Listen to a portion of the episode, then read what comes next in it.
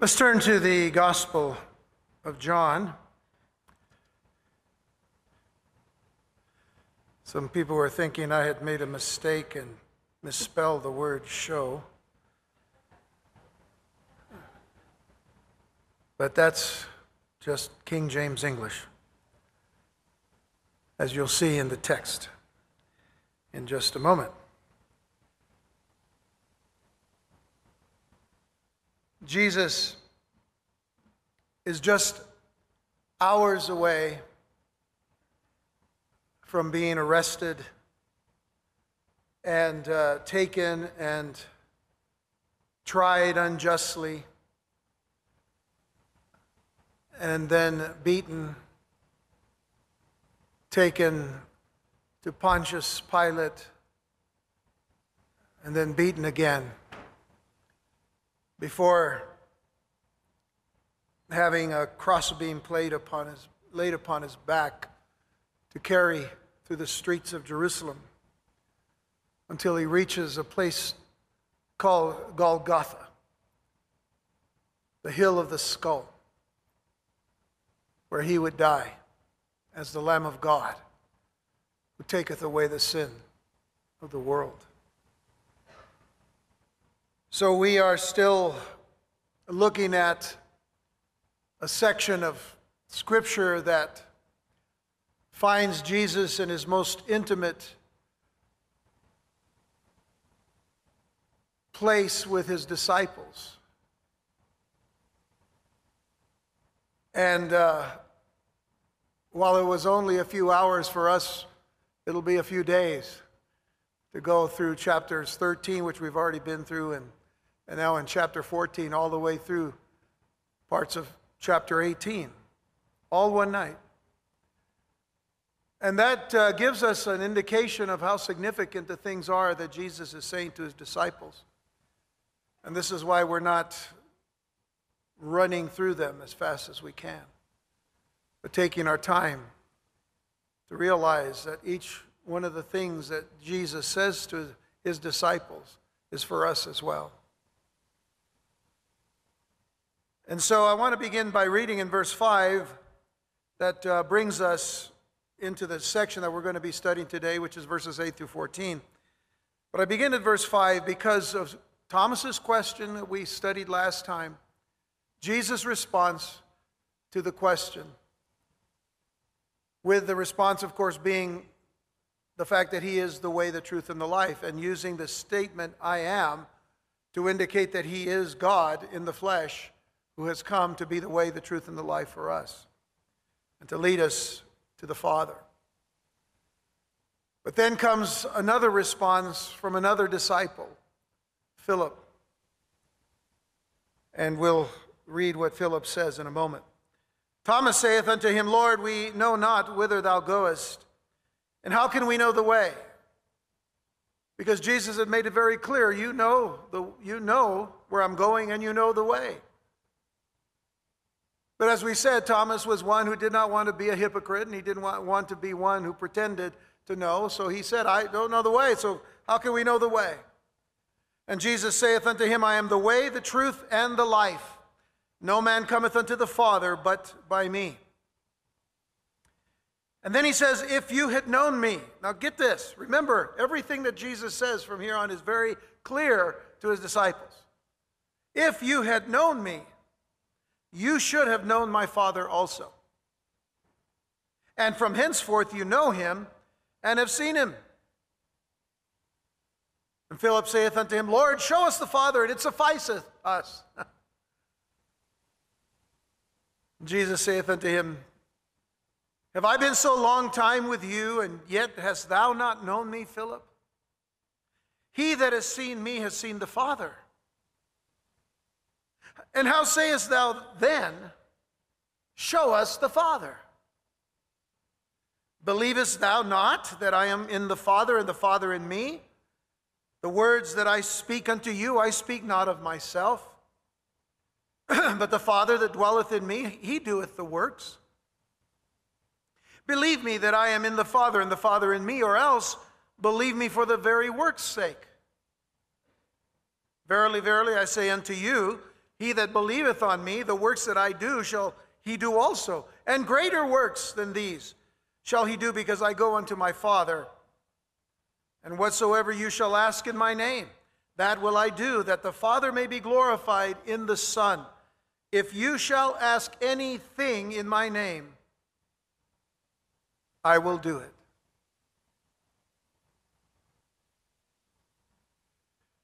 Father, we ask for your wisdom and understanding this morning as we come now to study your word.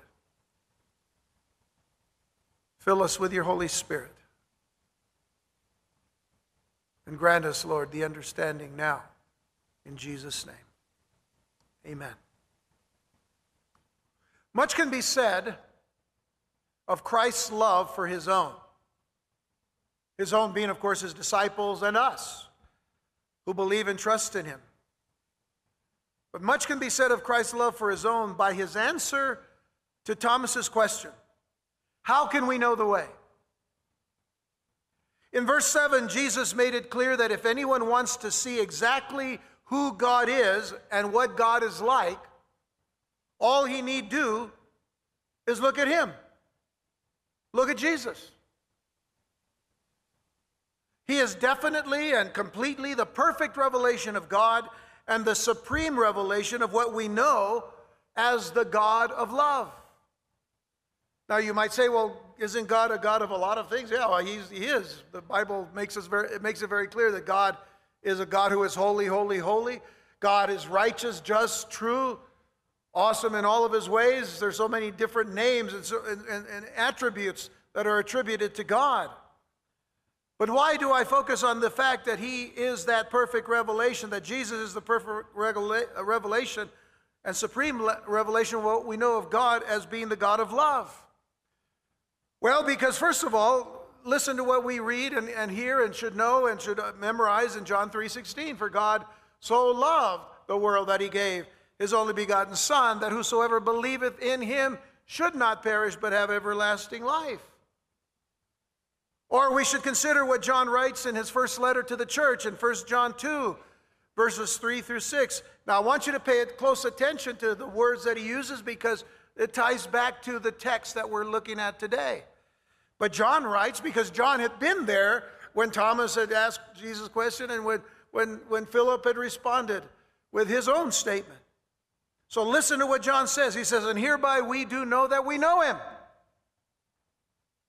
Hereby we do know that we know him if we keep his commandments. If we keep his commandments, he that saith, I know him, and keepeth not his commandments is a liar, and the truth is not in him.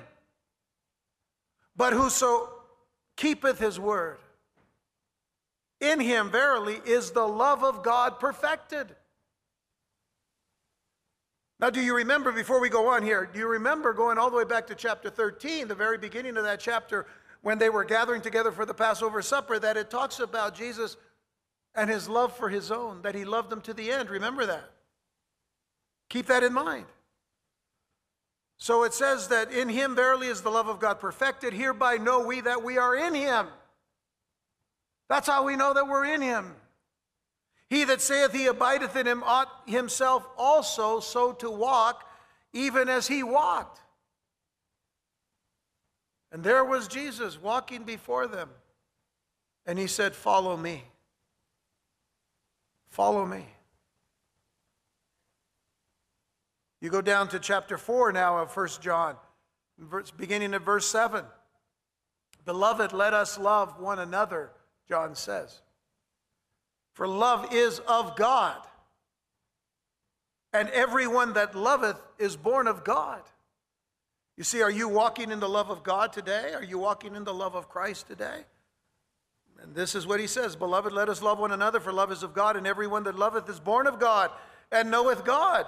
He that loveth not knoweth not God, for God is love.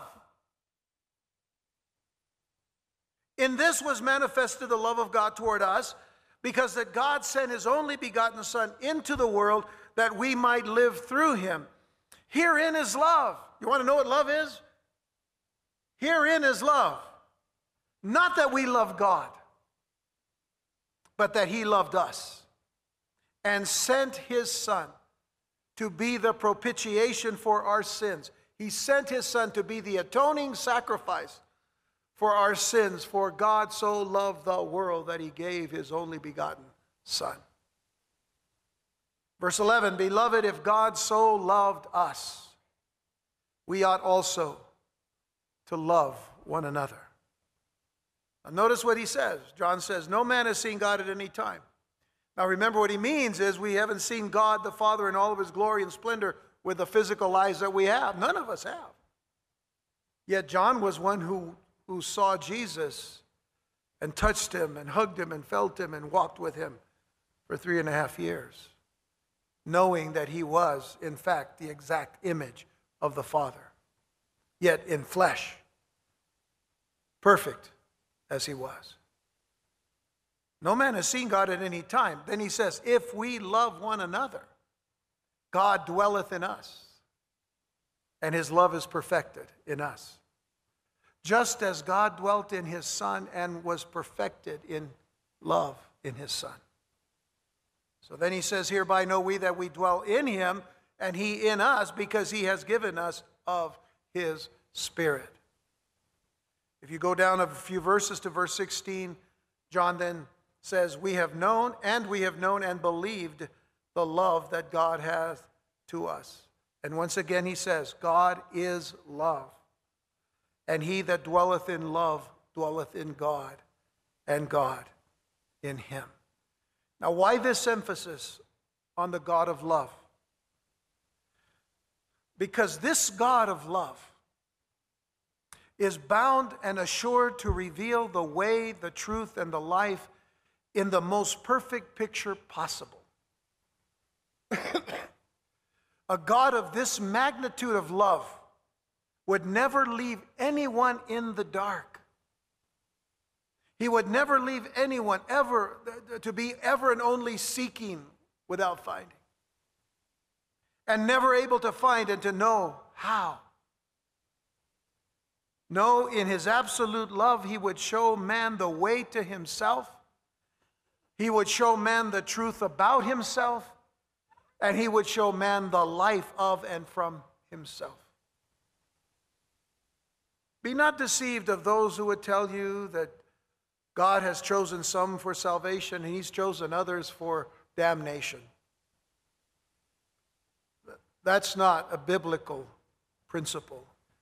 It's not a biblical truth. Whosoever believeth in him should not perish, but have everlasting life. This battle has continued on and raged on for hundreds of years. This theology of, of, of saying that God has, has chosen some for, for salvation, chosen others for damnation. We have to be very careful of these theologies.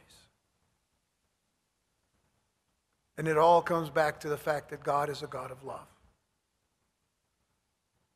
So Jesus then said, If you had known me, you should have known my Father also. And from henceforth you know him and have seen him. And if Thomas's question wasn't enough to reveal the fact that the disciples as a whole and in their confusion didn't fully understand Jesus, then Philip's statement to the Lord was the confirming proof. Because then Philip saith unto him, Lord, show us the Father, and that, it sufficeth us. it suffices us. Just show us the Father. The fact that Philip used this word show lets us know that he wasn't at all satisfied with a purely spiritual approach to God. He just didn't want to hear spiritual platitudes about God. You know, he didn't want to hear just things, you know, that, that said, well, yeah, there's a God. And then, you know, no, I want to know, the, I want to see him. And that's why I say this word is so significant because the word show is the Greek word deiknuo. Deiknuo means to show literally. I mean, to really show literally God the Father is what he was asking. Show us the Father. Literally. Now, the word can be used as, as figurative as well, but again, it's based on the context. So, what Philip was asking is literally, show us the Father. Philip wanted something more significant than a path or a way that he could not see. Also, he wasn't at all satisfied with only a spiritual apprehension or understanding or grasp, a grasp of God. He wanted something more substantial than a person that he could not see. Just physically show us the Father Jesus, and that will be enough for me. That's enough. That'll satisfy me. That'll suffice it. But to some degree, Philip desired what many people down through the ages before him and even after him wanted. They wanted a very visible and tangible person. A very visible and tangible. What does it mean to be tangible? Something that is touchable, something that is perceptible, something that is physical, something that is concrete. Somebody, they, they just want something to hold on to, something that they can see. But this craving or desire is the basis, by the way, for all ritual and ceremonial religion, and that religion of any kind. Let me give you some tangible things that people do in their ritual religious worship systems. We know that there are those today who will go on pilgrimage to Mecca. And there, with many of their own, they walk around counterclockwise around some big uh, square box. The Kaaba, they call it. They walk around it, they touch it. They also do other things. They'll go uh, during the Hajj, during their festival to do this. They'll go to other places. They'll go to certain rivers to drink water from them and, and whatnot because it's tangible. It's something that they are told that they, they need to do for their salvation, as it were. And then there are others in other religions, for example, others that travel to wash in the Ganges River in India. India. They go to wash in a, the dirtiest, one of the dirtiest rivers in all the world.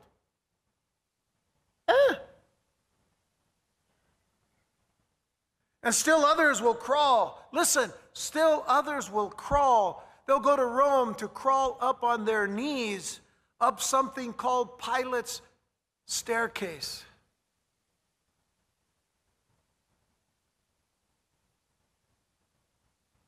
tangible, visible. Images, statues, even crucifixes to pray directly to. Candles that need to be lit for ceremonial reasons, that have to be lit, not just because you want to light them. I mean, you know. Maybe you want to dis- disinfect a room with a Glade candle or something. You know. That's not what we're talking about here. candles that have to be lit, ceremonies that need to be observed and followed to the letter. These things are the essence of religious, ritual religious practices, but the extent of them, folks, the extent of them is pure idolatry when they become the center of your worship.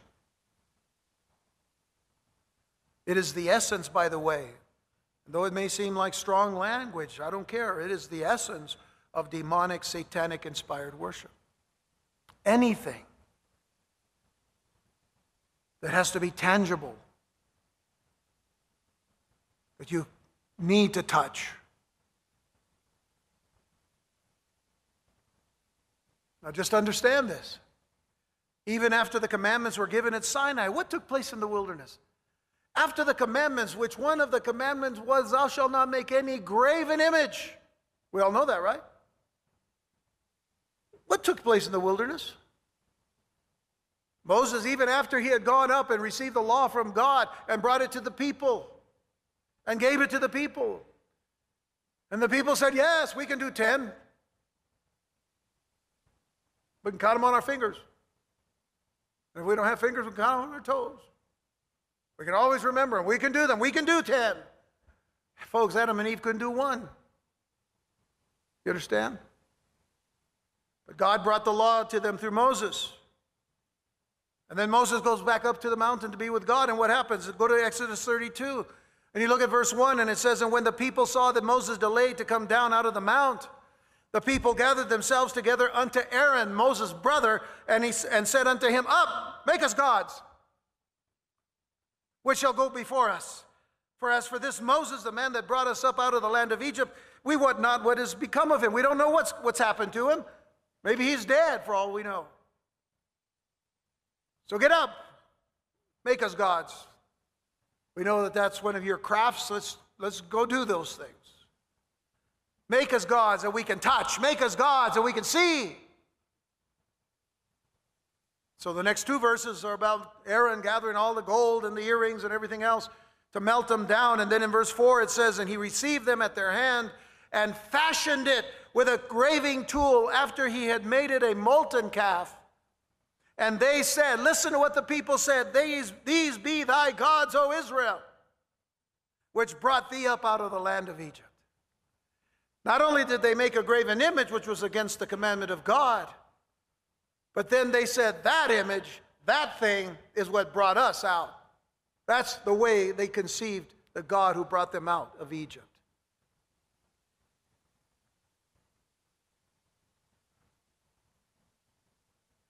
Remember what the Lord Jesus said to the woman at the well? In John chapter 4, verses 23 and 24. He said to her, But the hour cometh. And remember, they were having a discussion about worship. The hour cometh and now is when the true worshipers shall worship the Father in spirit and in truth, for the Father seeketh such to worship him. And then he says, God is a spirit, and they that worship him must worship him in spirit and in truth.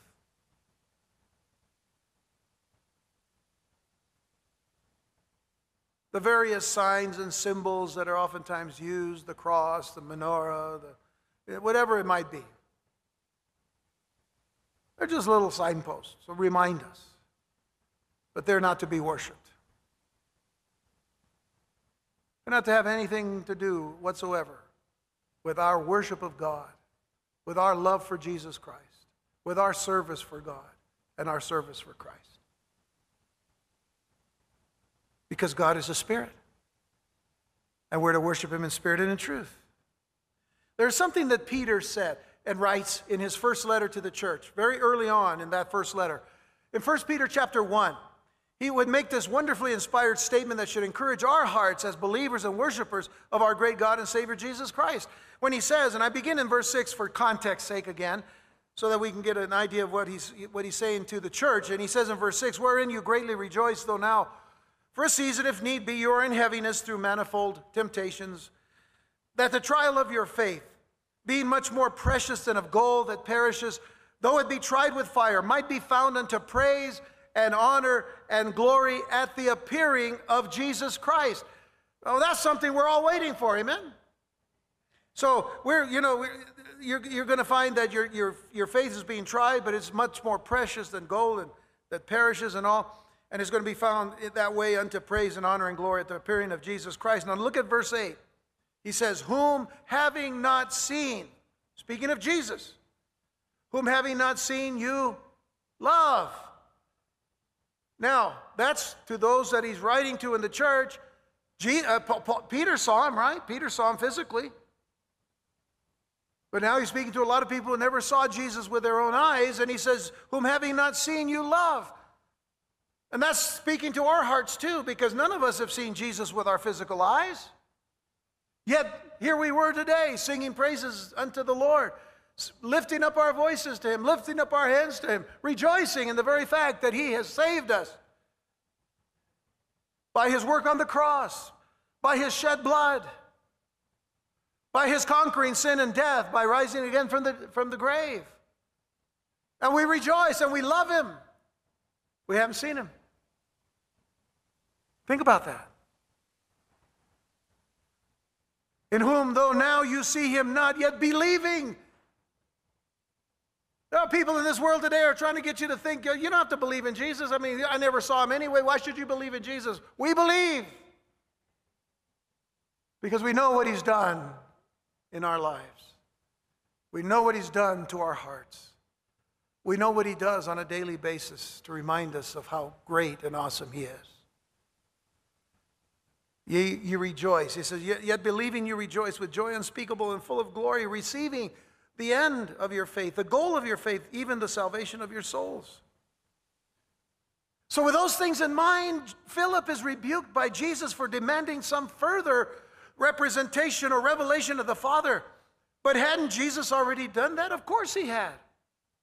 If you've seen me, you've seen the Father. But consider that John recorded that expression, the Father or my Father. He recorded, John had recorded it 156 times in the Gospel. 156 times. The Father or my Father.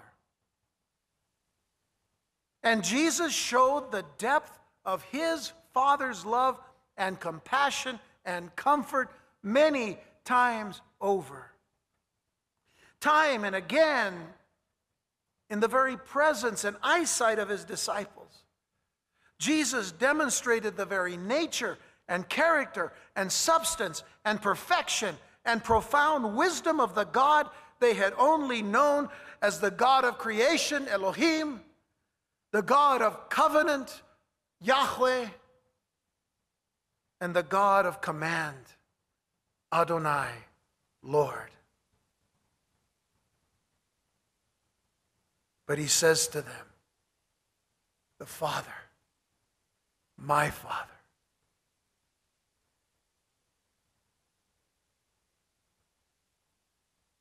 All they had to do was look at Jesus to see and to know the Father. So Jesus said unto Philip, verse 9, Have I been so long time with you, and yet hast thou not known me, Philip? Now he addresses him individually first.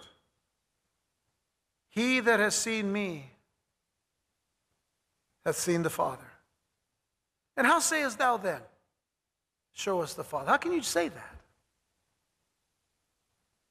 Then he says, Believest thou not that I am in the Father and the Father in me? Still speaking to Philip. The words that I speak unto you, I speak not of myself, but the Father that dwelleth in me, he doeth the works.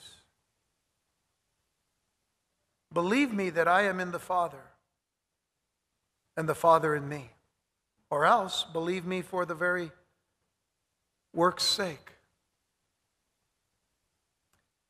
Now, while Jesus is not the same person as God the Father, because we believe that there are three distinct persons that make up the one true God. But while Jesus is not the same person as God the Father, nevertheless, he has the same perfect nature. He has the same perfect nature as the Father. Jesus Christ is not just the Son of God, Jesus Christ is God the Son. Therefore, the person who has seen Jesus Christ has seen the Father in all the fullness of the Father's nature. If we can sum it up in two words, it is this. Well, there's more than two words, but two thoughts perfect love and perfect righteousness. All summed up in Jesus, Jesus summing up the nature of the Father perfect love, perfect righteousness. The Apostle Paul actually puts it this way. He says in Colossians 2, verses 6 through 9, and again, this is for context sake, because verse 9 is what we want to look at. But he says, As you have therefore received Christ Jesus the Lord, so walk ye in him. Well, that's something that Jesus already said we should do. We should walk in his love, we should walk in his, in his nature. As you have therefore received Christ Jesus the Lord, so walk ye in him, rooted and built up in him. So you're rooted in the Lord, you're being built up in him and established in the faith, grounded in the faith, in other words, as you have been taught, abounding therein with thanksgiving.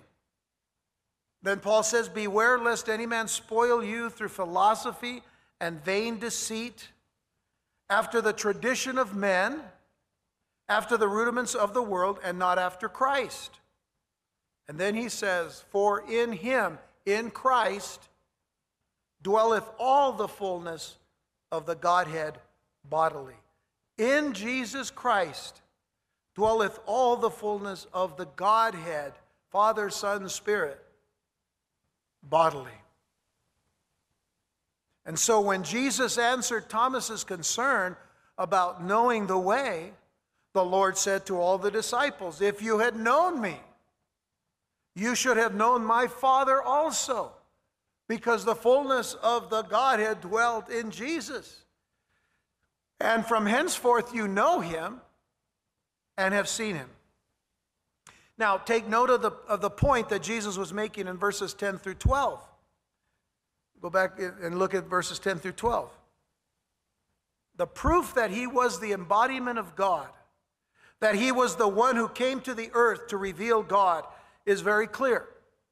God's presence was not only with Jesus, God's present or God's presence is in Jesus. Don't lose sight of that. God's presence is in Jesus. Jesus himself is God.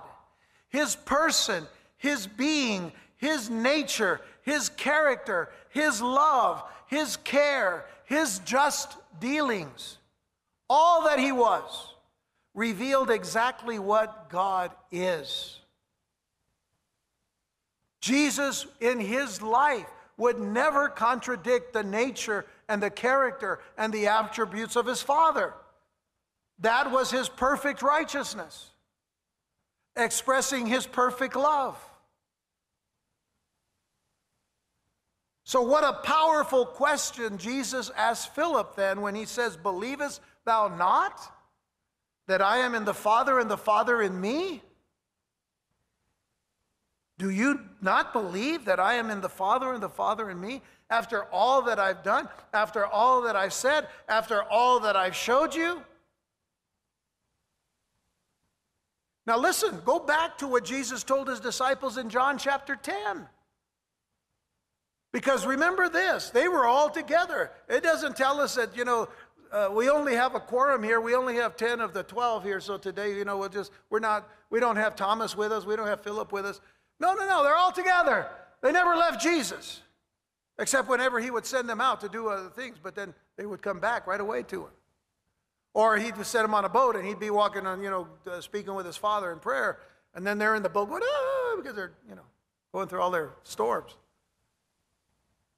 No, they were, they were, in this particular case, they were with Jesus, all of them, Thomas and Philip together. In John 10, verses 37 and 38, listen to what Jesus said. If I do not the works of my Father, if I do not the works of my Father, believe me not. In other words, if I don't do the works of the Father, then don't believe me. But if I do, though you believe not me, believe the works, that you may know and believe that the Father is in me and I in him. You cannot deny the works that Jesus Christ did. I mean, take, uh, take for example, the scribes and the Pharisees and, the, and, and all of those that, that went and saw the things that Jesus did. And what did they do? They only turned to the law and said, well, he's, he's blaspheming. He's doing this. He's doing that. He's blaspheming because he's, he's healing on the, on the Sabbath day. He's breaking the Sabbath law. All they did was look at the law, and they did not look at the things that Jesus did, which would have let them know clearly that he was, in fact, the Messiah. God in him, and he was God. But the Lord wasn't content in leaving all of this just in the realm of his Father and himself. He purposely translates it into the realm of himself and us. The new life that we have in Jesus Christ will be seen in our effective practice in our practice. Let's go back to verse 12, John 14, verse 12. Verily, verily, I say unto you, he that believeth on me, the works that I do, shall he do also. He's not talking about him and the Father now, he's talking about him and them and us. And greater works than these shall he do, because I go unto my Father. Greater works. And you're thinking, wait a minute. Just hold on here. We're going to do greater works than Jesus. But that's what it says. And that's what Jesus said. But maybe we better understand what he means. The works that I do shall you do also, and greater works than these shall he do, because I go unto my Father. I'm going to go up there, but I'm not going to leave you alone. I'm interjecting here now. I'm not going to leave you alone. I'm going to send the Holy Spirit. And I'm going to send you the promise of the Father. All right, so we know that. Greater works. That's a little hint. Okay. So these words now were proven true. The words of Jesus here were proven, uh, proven true by the disciples on the day of Pentecost when 3,000 Jews were converted. And who was preaching? Peter, the one who had denied Jesus three times before the cross. Peter, the one who was ashamed before Jesus at the Sea of Galilee after the resurrection. Peter, who couldn't even look up into the eyes of his own Savior. And Jesus continued to say, Do you love me? Feed my sheep. Do you love me? Tend to my lambs. Do you love me? Feed my sheep. And he was there when the Holy Spirit came upon the church, or at least came upon the 120 that would become the, the very basis of the church of Jesus Christ. All of them Jewish, all of them receiving the Holy Spirit, all of them receiving the promise of the Father. And Peter preaches this tremendous message that brought 3,000 3,000 Jews. Jews, they were all Jews to Jesus. Consider that while in his earthly ministry, Jesus rarely went beyond the borders of Israel, but the disciples went everywhere preaching the word. Acts 8, verse 4 says, Therefore they that were scattered abroad went everywhere preaching the word. Even about the church of Rome, uh, in Rome, Paul would say this of, of them in Romans 1, verse 8. He says, First I thank my God through Jesus Christ for you all, that your faith is spoken of throughout the whole world. That would be the known world. They, they, they were speaking of the faith of the, the, the church in Rome, the, the people that had come to Christ.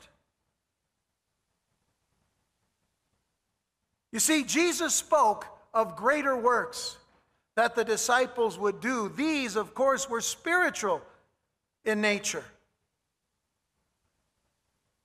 We'll best understand it if you'll follow along with me here for just a moment. You see, it is a miracle it is a miracle to open the eyes of a man born blind, just as Jesus did in John chapter 9. It is a miracle to open the eyes of a man born blind. It is a greater miracle. It is a greater miracle to open the eyes of that man's sin blinded soul so that he could see the beauty that can only be seen in Jesus. That's the greater miracle. We would all agree that it is a greater, uh, well, we would all agree that it is a miracle to cleanse a person of leprosy. Jesus cleansed many lepers in his earthly ministry. It is a miracle. It is a greater miracle to change that sinner, that leper that had been a leper, to change that sinner so that they become pure in heart and mind and life. That's the greater miracle.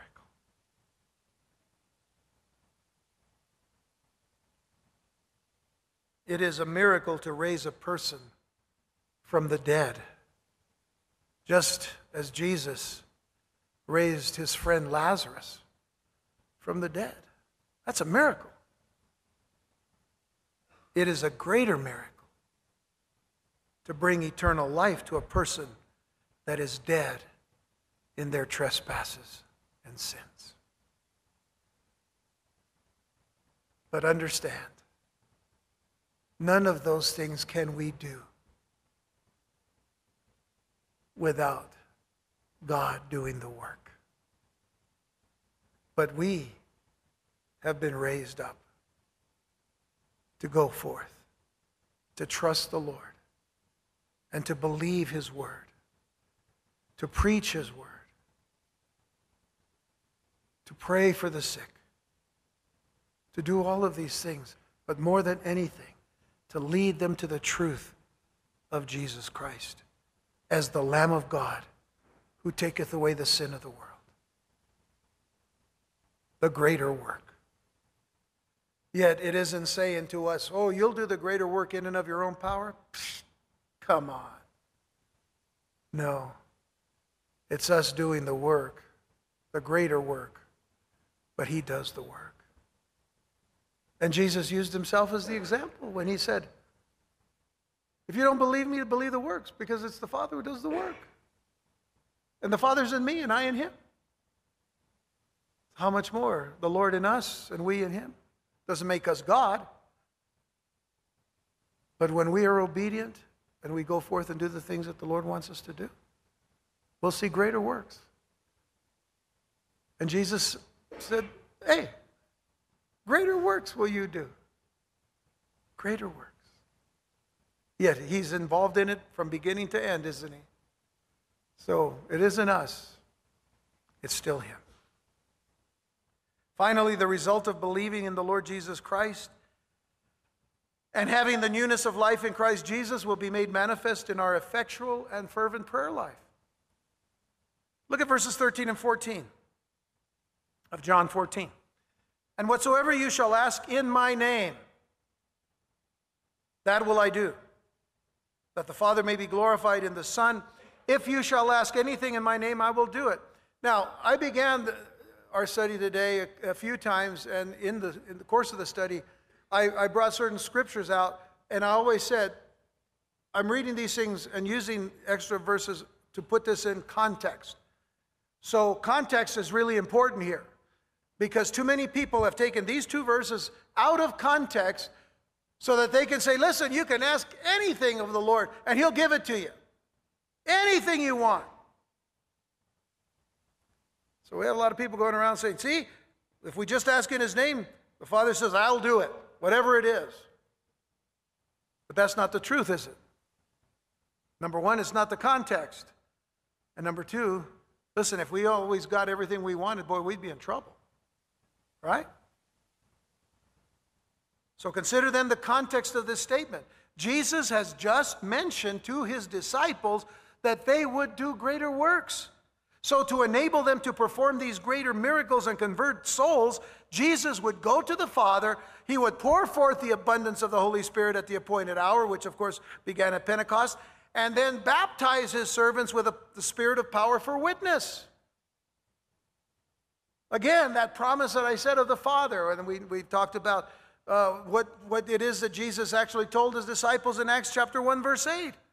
He says, But you shall receive power after the Holy Ghost has come upon you. That's the promise of the Father. That's what's going to come. He says, You shall receive power after that the Holy Ghost has come upon you, and you shall be witnesses unto me. Remember, witnesses is the word martus in the Greek. Martus is the, is the uh, basis for the English word martyr. So when we serve the Lord as witnesses, we are serving the Lord with everything that we are, everything that we have, and we will serve him even unto death if that is the case. So he says, You shall be witnesses unto me both in Jerusalem, at home, in all of Judea, surroundings, and in Samaria, a little further out, and unto the uttermost part of the earth.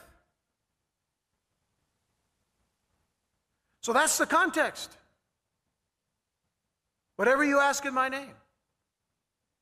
In light of the very fact that you're going to go out as witnesses for me, and you're going to do these greater works. Secondly, the key phrase is in my name. We cannot ask things that are incompatible with His name, with what His name represents, and expect Him to honor such requests. Simply, prayer in the name of Jesus must be in accord with the Lord's unchanging purpose of bringing glory to His Father. If there is something that would not bring glory to His Father, we shouldn't even ask it. That must be the object of prayer offered in the name of Jesus, not our own comfort or convenience.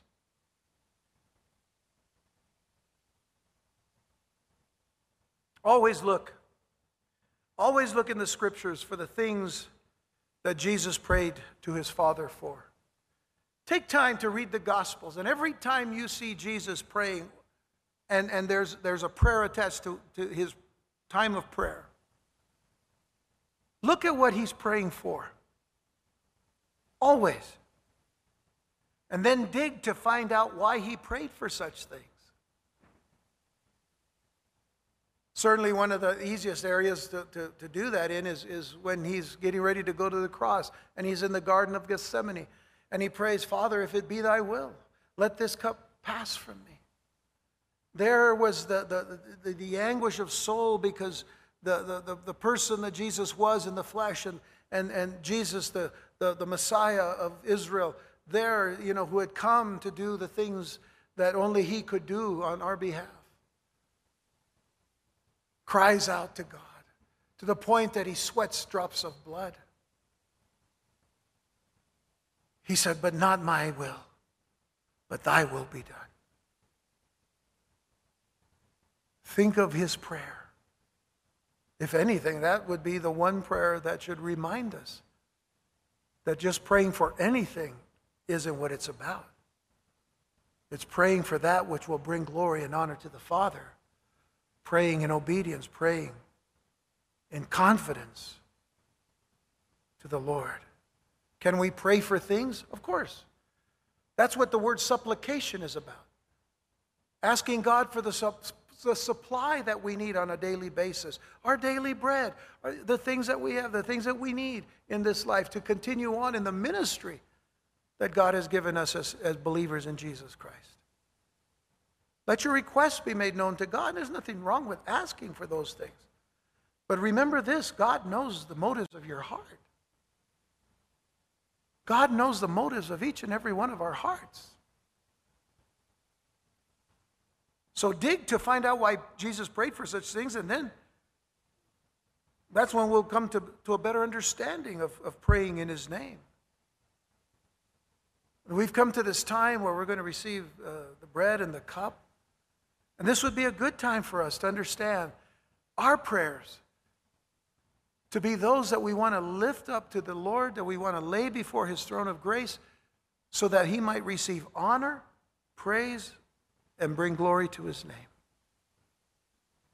Today we're going to reflect upon these things. Maybe the questions that we've asked, like Thomas asked Lord, how can we know the way? And Jesus said, I am the way. the truth, and the life. Well, just show us the Father then. But I've already done that. Philip, I've done that. Now the question is do you believe? Do you believe? That comes back to us again. Do you believe that when we take this little piece of bread and this little cup, do you believe? that they represent the body and blood of Jesus Christ, just, just symbols to remind us of the great sacrifice that Jesus laid out before his Father on our behalf. Do you believe that Jesus died for you? Do you believe that he bore your sins on the cross? Do you believe that he was buried? Do you believe that three days later he rose from the dead? Time to let the word be the mirror to our heart. Take those elements today. You know why? Because they're for all of us, they're for sinners. To remember what Jesus Christ did, and then to encourage us to remember between now and the next time we do this, or the next time you have a meal with your family, the next time you sit around and you say, Thank you, Lord, for the blessings that you give us. And we are reminded of the greater blessing that Jesus died and rose again.